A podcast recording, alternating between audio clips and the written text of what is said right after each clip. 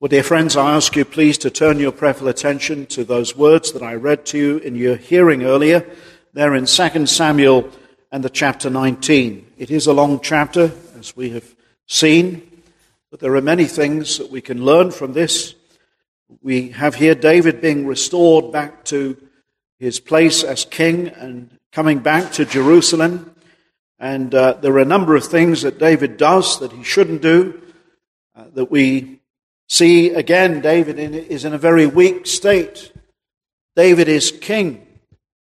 And he has been for much of his time and much of his reign as king, a man after God's own heart. But we see him, we saw him start to go wrong, didn't we, when he took to himself many wives, many concubines. And he began to disobey God's word. Man shall have one wife and we saw David's fall. God never sanctions polygamy in the Word of God, and we saw that it was the start of David's fall. And then adultery, and then, of course, murder. And then we see how his sons, and particularly Absalom, rebels against him. David, in his sin, made himself a very weak leader. And that can be true of us in our lives uh, we not only cause others to stumble, but we can also make terrible compromises if we sin in our lives. Sin hampers us, it slows us down, and we don't run the race as we ought. We too are kings and priests forever, and that we mustn't forget. And I want us to pick up on that theme here this morning. While David is a king, we too as we're told in the New Testament, as we shall see this morning, are made priests and kings. As priests, we're to offer up ourselves as living sacrifices. Of course, Christ has died for us. But as kings, we should not let sin rule over us. David was a good king so long as sin was not ruling and reigning in his life. And we see failure now he is being restored back, and there are a number of problems, and he still continues to stumble and to fall in his sin. He is very weak. We see in this chapter that he makes a number of compromises, and uh, this is not good. But we pray that we will learn the lessons from Scripture. The Scriptures say, whatsoever things are written aforetime are written for our learning that we, through patience and comfort of the Scriptures, might have hope. And so I trust that we can learn from David's pitfalls and David's stumblings, not to walk in his ways. He did walk in many good ways, but here he is walking in a very dishonorable way, and he is weak. Now, what we see in verses 1 to 3 of this chapter as we recall what happened in the previous chapter, in chapter 18, remember Absalom, his son, his rebellious son, who tried to kill him and who tried to take the kingship, has been slain. And we see David here in verses 1 to 3 engaged in an excessive period of mourning over his son. It's not wrong to mourn over the death of a loved one. But here there is excessive mourning, undue mourning over a son who really was no good to his father, no good to the kingdom. David is engaged in an excessive period of mourning over him instead of rejoicing over the Lord's work and the army or the army's victory in the rebellion against Absalom and the wicked people that followed Absalom. David was the rightful king, remember a man after God's own heart. And that was very clear. Although David certainly was no perfect man, he was concerned for the Lord's cause. And David really is quite different to Absalom. Absalom was an unbeliever. He died, and it seems, an unrepentant man, no sorrow in his heart. And this is quite strange here how David laments Absalom, and we notice how the people really tiptoe around David And they leave quietly that night as they gather toward him and try to console him, but they tiptoe around him because while they rejoice in the victory over Absalom and the rebellion that he led, they are led to feel ashamed to steal away the situation when it came to this victory in battle. Notice with me in verse 3, but I'll read from verse 1. And it was told Joab, Behold, the king weepeth and mourneth for Absalom. And the victory that day, notice verse 2, was turned into mourning. So there was a rejoicing, but it was turned to mourning unto all the people for or because the people heard say that day how the king was grieved for his son. And the people gat them by stealth, that is secretly, they got away that day into the city, as people being ashamed to steal away when they flee in battle. So they were basically tiptoeing around David because he was excessively mourning over this wicked son who was rightfully slain or put to death. It was a good thing that this son was put out of the picture. So instead of rejoicing over the Lord's victory, that's what David should have been doing, David brought the people very low by his attitude. Now, it is right to mourn over the loss of a loved one. Natural affection is good. That's only normal. It would be abnormal for David not to mourn his son. But this is excessive mourning that is undue. Now, yes, David was a father. And as we've said, it's right that he, he has a natural affection for his son. But he mustn't forget that he is a king at the same time.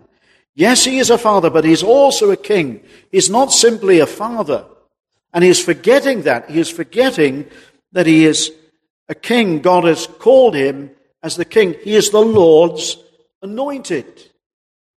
And what he's doing here is not setting a good example to the people. He has taken up in this. The problem is, you see, he loved Absalom blindly. It was a blind love for Absalom. He loved him at the expense of the well being of the country.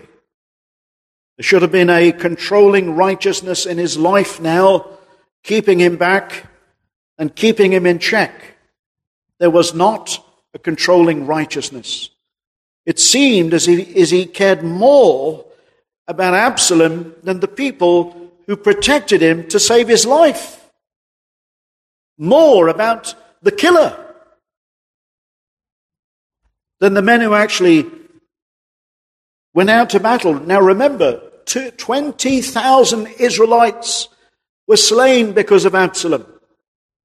20,000 people, men, they died because of him, because of his pride, because of his arrogance. And David was completely blind to that. He was overlooking the situation, overlooking his son's sin. David's love for his son should have been kept within righteous bounds, which not only would have helped him govern his grief, and that's always the case. If we keep our love for people, especially our loved ones, within righteous bounds, that will help us in our grief. It'll govern us in our grief. And it will help us in our calling. Remember what I said. We are called as Christians to be kings. In what sense? That sin should not rule and reign in your heart. This is what Paul tells us. Let not sin have dominion over you. This love for his son was inordinate. He was allowing his love for the son to override and to surpass his love for God and the kingdom and the people and God's cause. That's what he was doing. It was an excessive love. The problem is he was overtaken by the sorrow of Absalom's death. So he lost sight of what was really important. Did Absalom love him? No. He's also losing sight of the king to come. What had God said? It wasn't to be Absalom, but it was to be Solomon. If you turn to 1 Chronicles 22, verse 8, you'll notice the Lord had already told David that Solomon should reign, that he should have a son, and that that son, Solomon, David already knows this, not Absalom, should reign. 1 Chronicles 22, verse 8. But the word of the Lord came to me, saying, of course, this is the time that David wanted to build the temple, and we know this is already past. You remember when he uh, was in Jerusalem? And this, by the way, is, is a sort of a commentary on that period, and we have an insight, the very fact that God had spoken to David. First Chronicles 22 8, but the word of the Lord came to me, saying, Thou hast shed blood abundantly, and hast made great wars. Thou shalt not build an house unto my name, because thou hast shed much blood upon the earth in my sight. Now notice, behold, a son shall be born to thee, who shall be a man of rest, and I will give him rest from all his enemies round about, for his name shall be Solomon. And I will give peace and quietness unto Israel in his days. So David knew that it, it was not to be Absalom, but it was to be Solomon. And he ought to have been rejoicing in God's promise. God had spoken to him directly and said, if you just notice 2 Samuel 7, again, same time. 2 Samuel 7, verse 12, and when thy days be fulfilled, and thou shalt sleep with thy fathers, I will set up thy seed after thee, which shall proceed out of thy bowels, and I will establish his kingdom. And he shall build an house for my name. And he goes on to, to not only speak there of Solomon, but of Jesus Christ. David should have been looking at the greater promise, not only how it would be fulfilled in Solomon, as we read there from 1 Chronicles 22, but also there, 2 Samuel 7, how a greater than Solomon would come into the world. So 1 Chronicles 22, verse 8, gives us an insight to what God spoke personally to David. And David knew this. But David was merely concerned with this rather earthly son, Absalom, that has been taken away. And not been thinking about the eternal kingdom to come that would come through the loins of Solomon.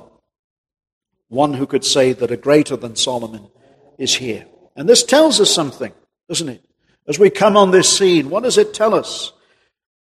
We must never forget, friends, that in everything, if we are the Lord's people, and if He has redeemed us from the curse of the law, and if He has redeemed our life, and that's what He has done, He's given us a new life. We're not only redeemed from the wrath to come, and that wrath has been expiated, but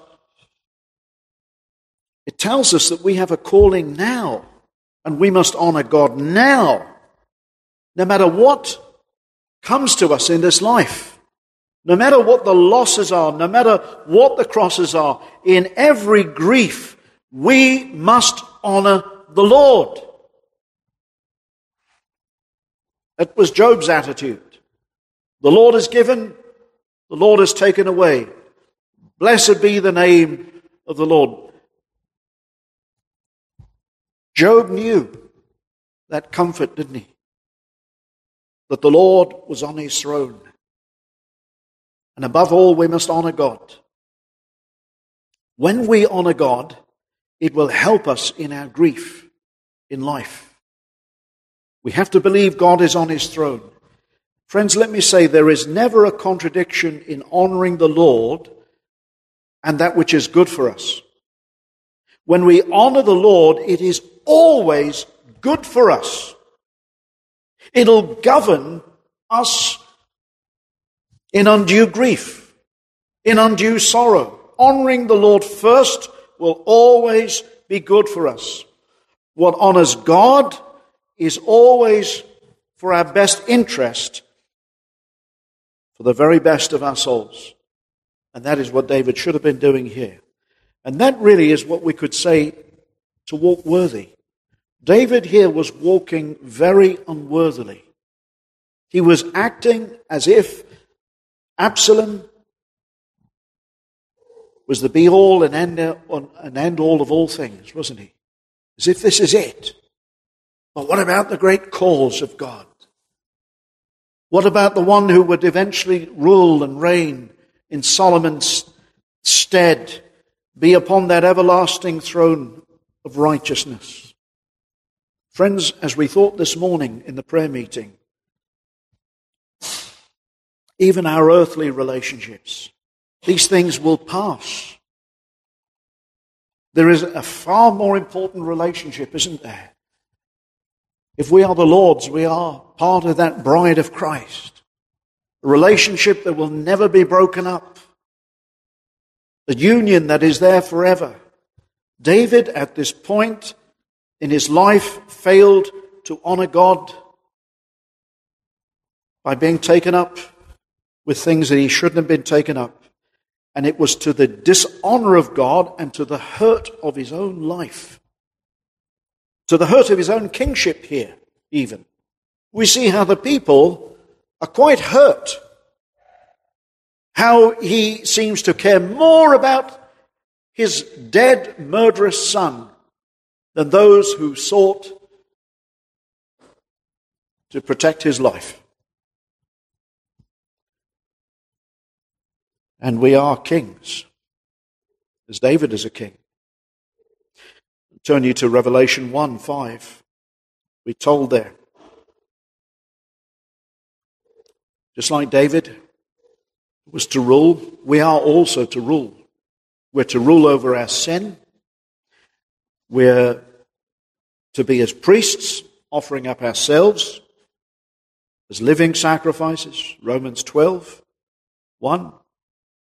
Revelation 1 5, and from Jesus Christ, who is the faithful witness and the first begotten of the dead and the prince of the kings of the earth, unto him that loved us and washed us from our sins in his own blood and hath made us kings and priests unto God. In what capacity are we kings? Well, we, we rule with him now. If he is in our hearts, we rule with him now, and we shall rule and reign with him in heaven. And we shall not let this world have us. And undue relationships and inordinate affection should not have us. But we should subdue these things. Paul says in Romans 6:14, "For sin shall not have dominion over you, for you are not under the law but under grace." And if we're under grace, the spirit of God is in our hearts, in our lives, and we must overcome sin. And we must remember that we have far more important things to do. What should we do? We should honor God. We should please Him. We should find out what pleases Him. And so, what we have in verses 5 to 7 is God's providence in using an ungodly man to correct David. He uses Joab. Joab, of all men, and we know Joab was an ungodly man.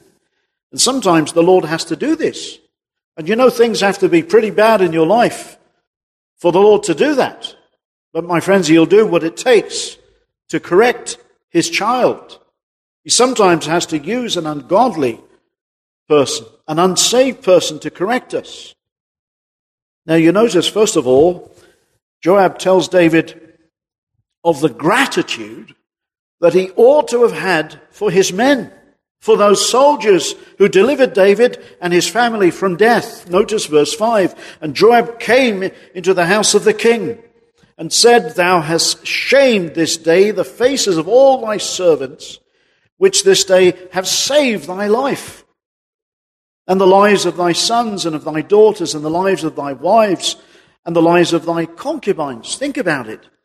It wasn't just David's life that was preserved, but his whole family. He seems to care more about Absalom than his whole family. You see what sin can do? Inordinate affection for this son. You should have hated sin.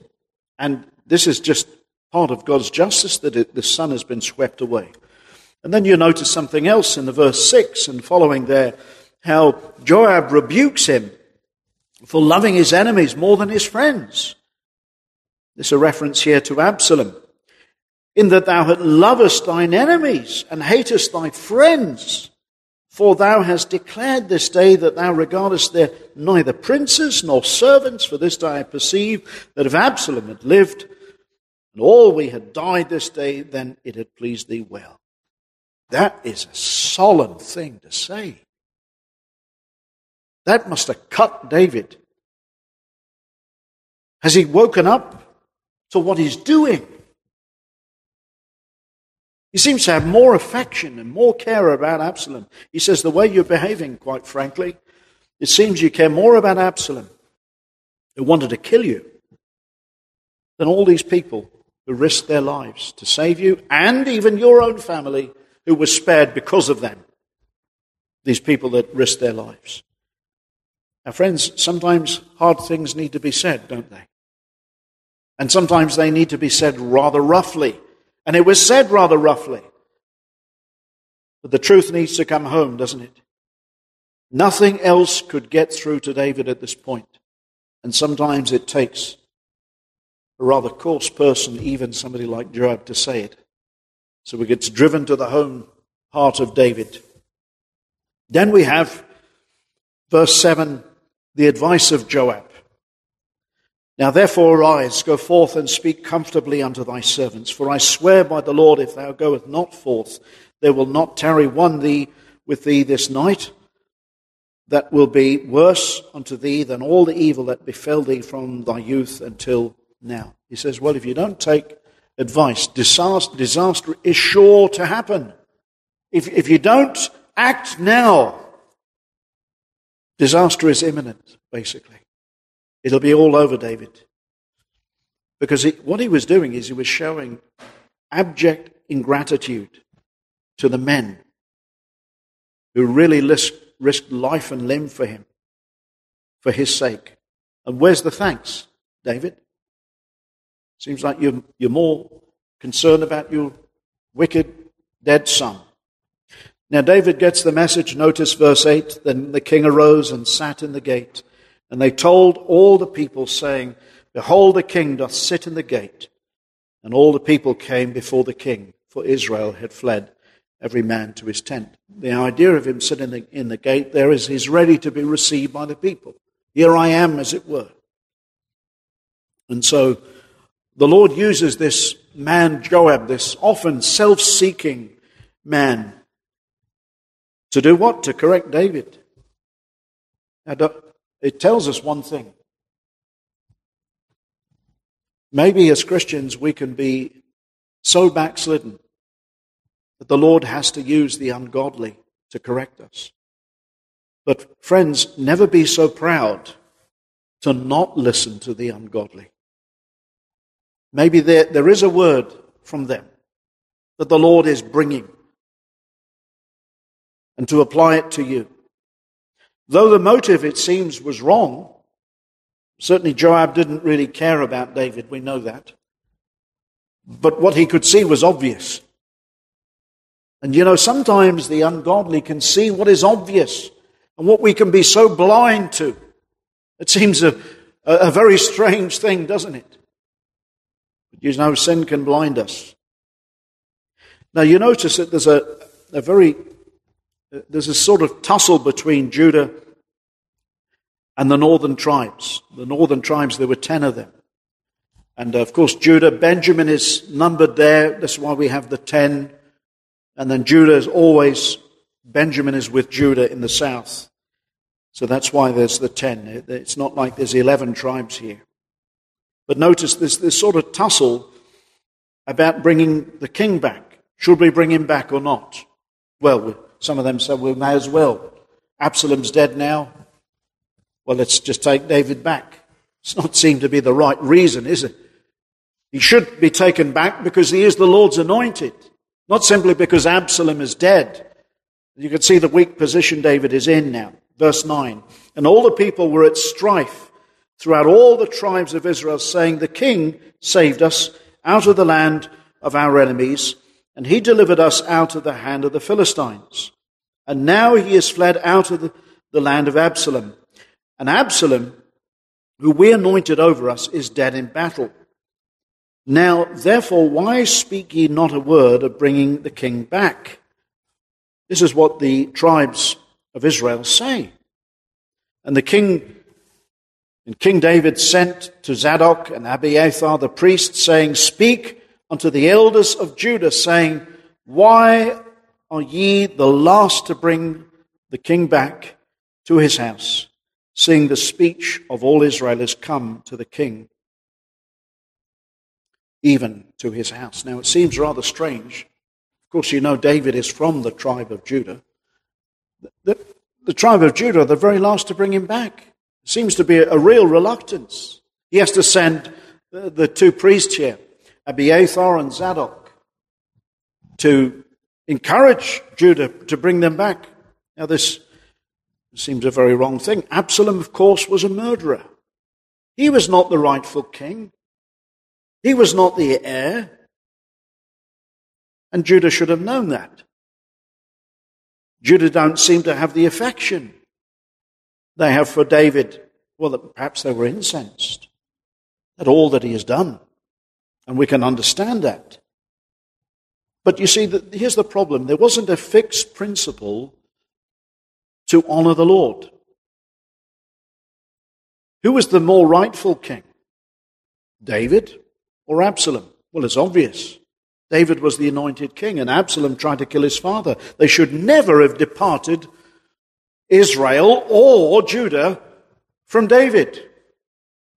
They should never have jumped ship, as it were. They should never have given Absalom a moment's support. That's the problem from the start. Although David, we could say, was a sinner and guilty, of the things that he had done wrong, yet he was still the Lord's anointed. Now, what we notice here is David compromises. And this is, this is where we see David's weakness. And, and this is how we can be as sinners when we're in a backslidden state. We can make terrible compromises. And what you notice is here, David compromises in assuring Judah that there will be no reprisals for those who had supported Absalom in Judah. He should not have said anything at this point. That seems to be the wise assessment, and you'll see here, notice, he says this Ye are my brethren, ye are my bones. And by the way, this was the word that the Zadok and uh, Abiathar took back. And my flesh. Wherefore then are ye the last to bring back the king. And ye say to Amasa, remember who he was? He was the one who, who took the place of Joab, the, the military leader. Art thou not of my bone and of my flesh? God, do so to me and more if thou be not captain of the host before me continually in the room of Joab. Now this was madness on David's part. He should never have, as wrong as Joab was and as sinful as Joab was, it was wrong for him to replace Joab with somebody who was a rebel. I mean, at least Joab stood by him. But what he seems to do is give more honor to this man, Amasa, than to Joab. And that's wrong. And, and he's doing this because he's weak. And he's playing political games. Joab surely deserved justice. Yes. But this was not right. In dealing with Joab in this way, by displacing him with a rebel, rebel army chief. That's who Amasa was. Remember how Absalom made him chief. This was wrong. And this is blameworthy of the highest order, friends. Now, it went down, down well with Judah. Seemed to be a concession, but it was wrong, wasn't it? He's not acting on principle. Well, he, this man Amasa, is rewarded for leading, you think about it, the rebellion of Absalom. This is just madness. But this is what sinners do when they're weak. They make compromises. And he bowed the heart of all the men of Judah, even as the heart of one man, so that they went, sent his word unto the king, Return thou and all thy servants. Well, it seemed to work. But you know, David's position is increasingly untenable. Weakness. So under pressure, David acts, but he acts in a very unprincipled way, in a compromising way. You know, one wonders what the discerning men of Israel and Judah made of this. They must have thought, what has happened to David? He honors a rebel rather than somebody that has been faithful. Joab wasn't completely faithful, but friends, he was far more faithful than Amasa was, who tried to take his life. So notice what happens, verse 15 the king goes to Gilgal.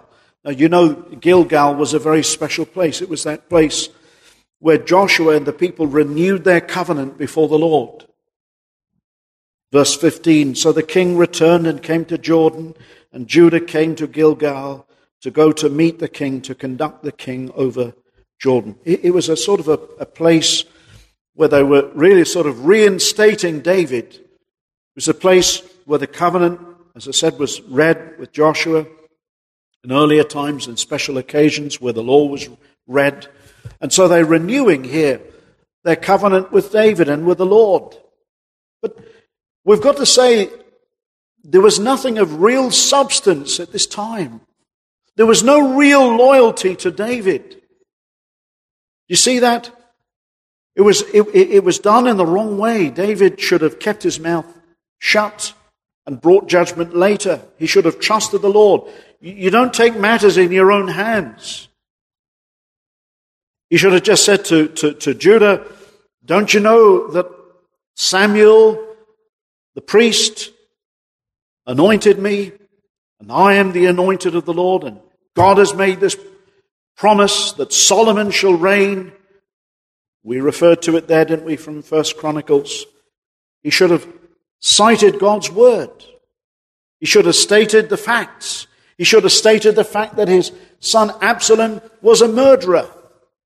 Instead of trying to win over the betrayers, instead of trying to appease them, he's done the wrong thing.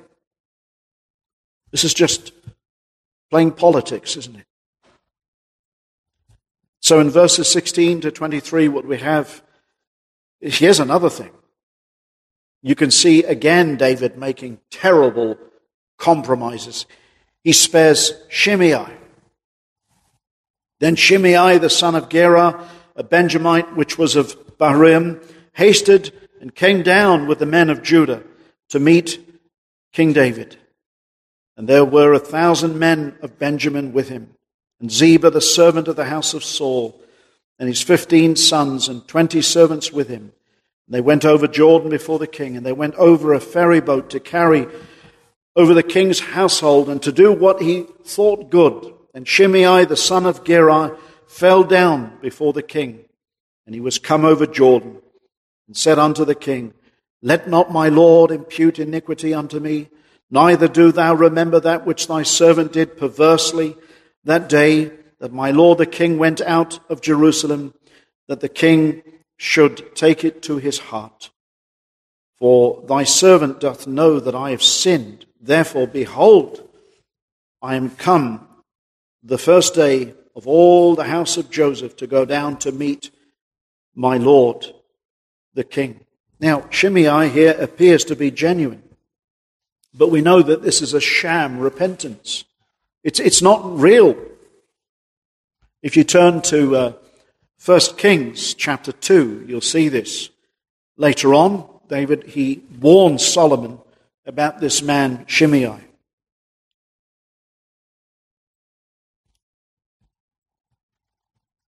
First Kings 2 verse 7. He says to Solomon, but show kindness unto the sons of Barzillai, we'll read about in this chapter, the Gileadite, and let them be of those that eat at thy table, for so they came to me when I fed, fled because of Absalom thy brother. Now notice, and behold, thou hast with thee Shimei, the son of Gera, a Benjamite of Bahurim, who cursed me with a grievous curse in the day when I went to Mahanaim, but came down to meet me at Jordan, and I swear to him by the Lord, saying, I will not put thee to death with a sword. Now therefore hold him not guiltless, for thou art a wise man, and knowest that thou oughtest what thou oughtest to do unto him. But his hoar head bring thou down to the grave with blood. So David slept with his fathers. And so these are the, his last words to Solomon. And you see, so David knows at the end of his life that this man's repentance was sham. It wasn't real. He knew it wasn't sincere. What this man is doing here, Shimei, it's, it's all self preservation. And it was foolish for David to receive him David was just acting in an expedient way for political reasons. And this was wrong. He should have dealt with him much later. What happened to David's resolve? You know, from that Psalm 101, we read, I will sing of mercy and of judgment unto thee, O Lord. I will sing. I will behave myself wisely in a perfect way. Oh, when thou wilt thou come to me, I will walk within my house with a perfect heart. But he's not doing that here, is he? David, sadly, has fallen from godly principles. Remember those who stood out against him? He dealt with them firmly. But he's not doing it here. But you can see now, notice Abishai, the son of Zeruiah, has to rebuke David and corrects him here. Verse 21 But Abishai, the son of Zeruiah, answered and said, Shall not Shimei be put to death for this? Because he cursed the Lord's anointed. But David said, What have I to do with you, ye sons of Zeruiah? You see how David treats? Okay, these sons of Zeruiah weren't always faithful, but they speak the truth. And people are going to see through this eventually, David. And then we have something else we have next we have in verse 24 onwards Mephibosheth, who was slandered, remember, by Ziba.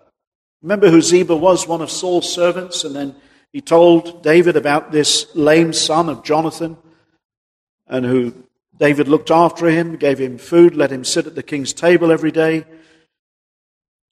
And it's shown now that Ziba slandered him and lied about Mephibosheth, making out as if Mephibosheth wanted to be king, but it couldn't have been anything further from the truth.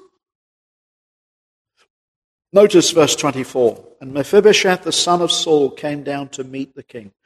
And by the way, we notice here he didn't shave, he didn't wash himself the whole time. David was gone because he was mourning. He was grieved. And remember, he was lame. He couldn't get about that easily. And Ziba told him, I'll saddle the ass. I'll go and see David. And the whole thing is revealed here.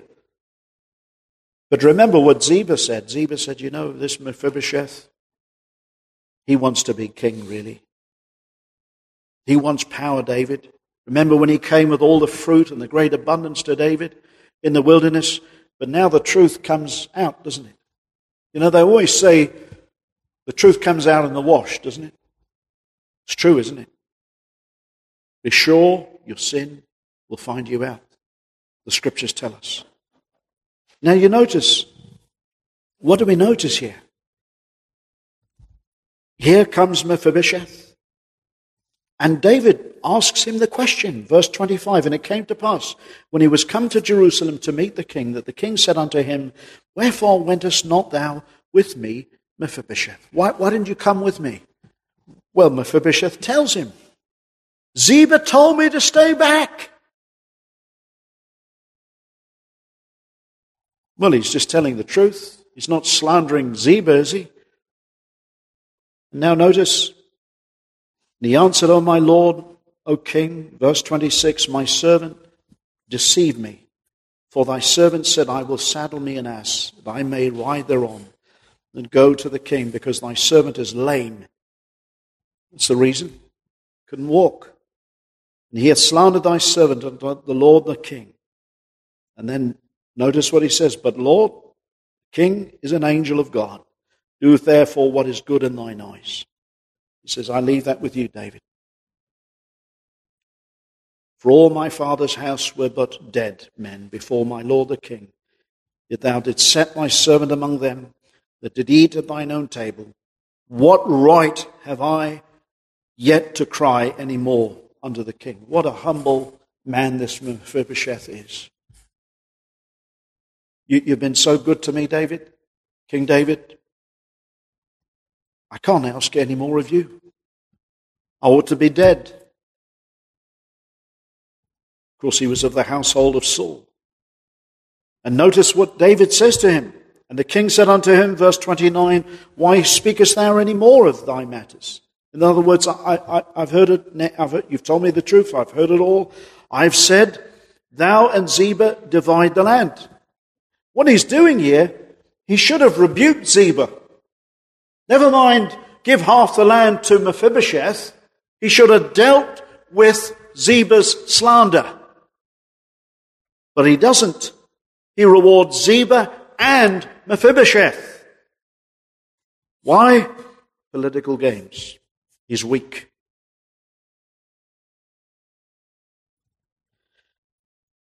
Now, what you notice, as you will see, Mephibosheth doesn't need any of this. You say it at the end. I don't need it. I've got everything. And you'll see the same here with Barzillai. Here's another man we have Barzillai, this grand old man in verse 31 to the verse 40, who remember honored David and rewarded him and his men with such kind help when they were in distress. Remember when David and his men were in hiding. And just like Mephibosheth, he's got no desire for any personal acknowledgement of help. David invites him back. He says, Come back to Jerusalem with me. And Barzillai says, You know, I'm fourscore years old, I'm 80. What is this feasting? What are singing? What are all these things to an old man? In other words, the things of the world don't seem to attract Barzillai.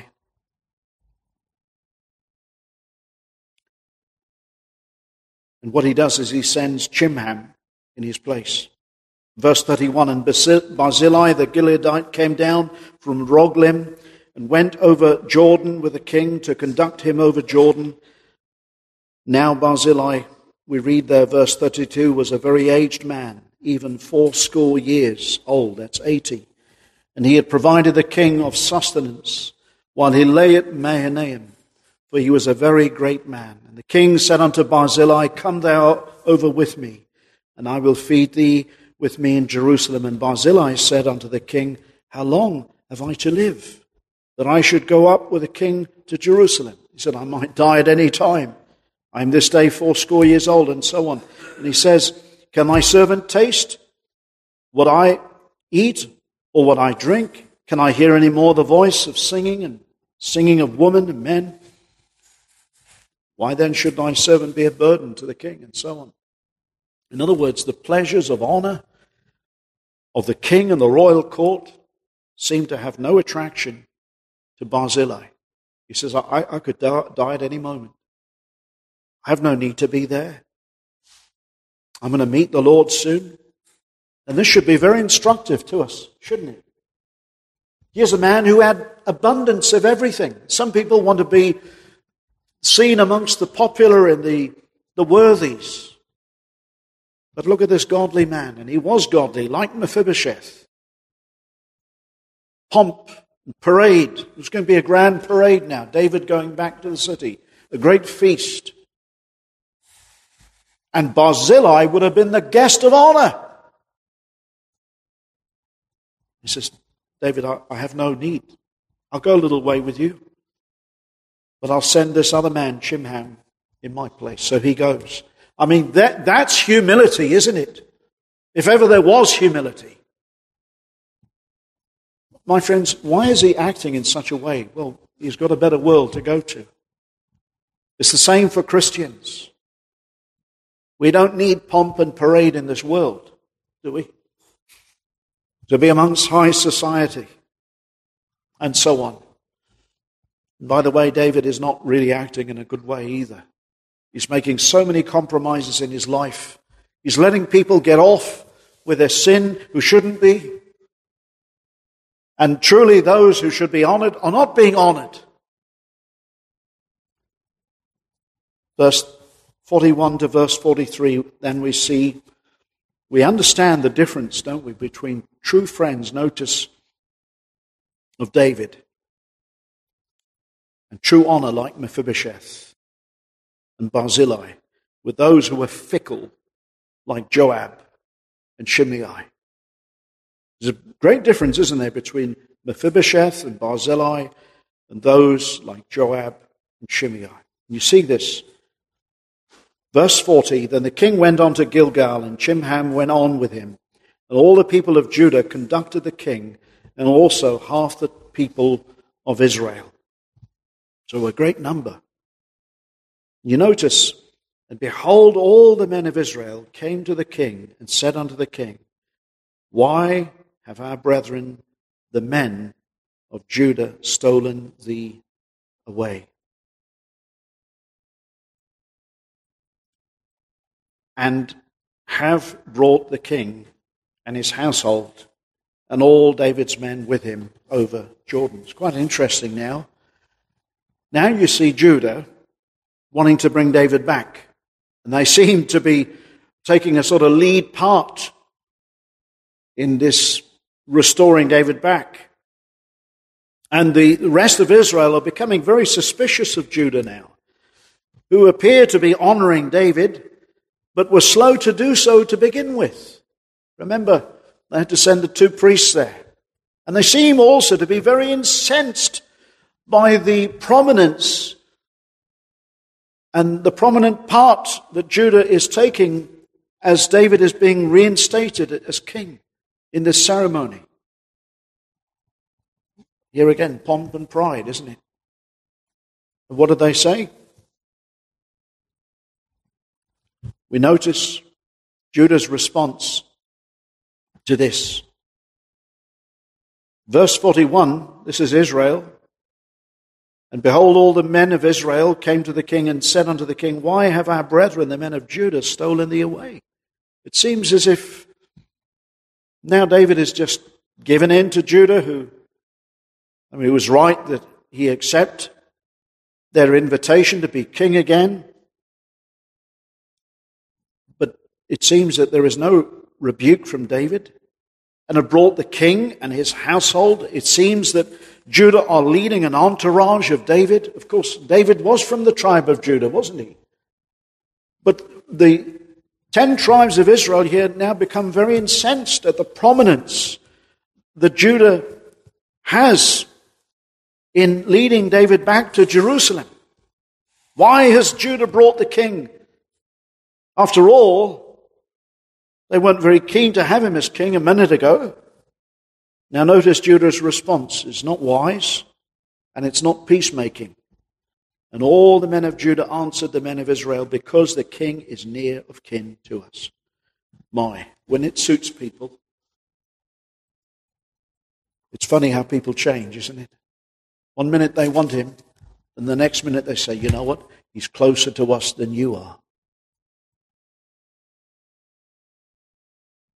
You see this at funerals. I've seen it at family funerals. People treat each other at a funeral, but in life, it's a very different story, isn't it? My friends, let me say this the human heart is wicked, deceitful above all things, and desperately wicked. What they're saying here, in effect, is the king is closer to us, he is a nearer king, kin to us. And notice what they say. And besides, have we eaten of all the king's of the king's cost? Or hath he given us any gift? He owes us. We don't owe him anything. He owes us. And then you notice what the ten tribes claim. This is like tit for tat now, isn't it? And the men of Israel answered the men of Judah and said, We have ten parts in the king, and we also have more right in David than ye. Why then did ye despise us, that our advice should not be first had in bringing back our king? well, these are some home truths, aren't they? But they're not wisely spoken. It's said rather in anger. I mean, it's right what they say. And we told here, and the words of the men of Judah were fiercer than the words of the men of Israel. Now, let me just say this as we round up everything here. Think of these men. All the characters that we've been dealing with in this chapter. You've got Mephibosheth, humble. Barzillai, humble. Mephibosheth, he doesn't need any inheritance. Barzillai, he says, well, I don't really even need to be there. And you've got these tribes fighting over prominence. One minute they're for David, the next minute they're not for David. Can you see this? Those who were really faithful to David are not really interested in being acknowledged in the world's eyes. Some people want prominence in this world.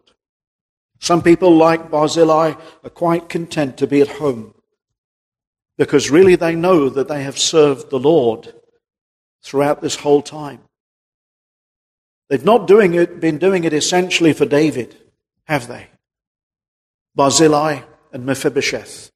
They did whatever they did unto the Lord. These others wanted to be acknowledged. They wanted the, the chief seat they wanted to be, in the eyes of the public, the grand people, the best. Judah, Israel, which one is more prominent? The contrast between these people, whether men like Barzillai and Mephibosheth, they were basically saying, We don't need honor. And that's the Christian, my friend. He says this every day I don't need honor in the eyes of men. My honor is with God. The Lord knows his people, friends. The Lord knows those who do things humbly in the church and who do it for him and for his glory. The Lord knows. There were those who were there for David behind the scenes, and yet ultimately they did it for the Lord. And when it came to David being restored, they weren't interested in being honored. You see, which men do we remember in all of this? It's men like Mephibosheth and Barzillai, the humble. The scriptures say, the righteous shall be in everlasting remembrance. Yes, those people are the Lord's people. We thought in the prayer meeting this morning about honoring the Lord. Paul says this in 1 Corinthians, sorry, 2 Corinthians 6. I close with this. He's speaking about the Lord's servants. By honor and dishonor, by evil report and good report, as deceivers, yet true. In the eyes of men, that's what people think of Christians sometimes. Mephibosheth was made out to be a deceiver, and yet he was true. Paul says, as unknown and yet well known, well known of God, as dying, and behold, we live. As chastened and not killed, as sorrowful, yet always rejoicing, as poor, yet making many rich, as having nothing, and yet possessing all things. I tell you what, men like Mephibosheth and Barzillai were godly men. And these are the examples of men, aren't they? And David should have seen through all the sham. He should have seen through the sham of Shimei. He should not have acquitted the ungodly. He was weak. But just remember, David never ever got back to the strength that he had in his kingship. And how we can fall when we succumb to sin. The scriptures say the fear of man bringeth a snare. So let us be careful. Let us above all fear God. And let me say this honor God even in grief. When a loved one is taken from you that is of the world, and they know the truth, and they're taken away, it's dishonoring, isn't it? It is dishonoring to go about mourning day after day, and your walk be hindered and hampered because of your undue grief. Trust the Lord He's good. There is a cause. Thank God you are saved by God's grace. He has brought you to know Jesus Christ. And we should be taken up far more with the things that are eternal than the things that are temporal. We should not be concerned about honor in this life, but are honoring the Lord. And if you honor the Lord, I tell you what, you will be kept from all manner of sin. May the Lord help you and me as we pass through this difficult world for his name's sake. Amen.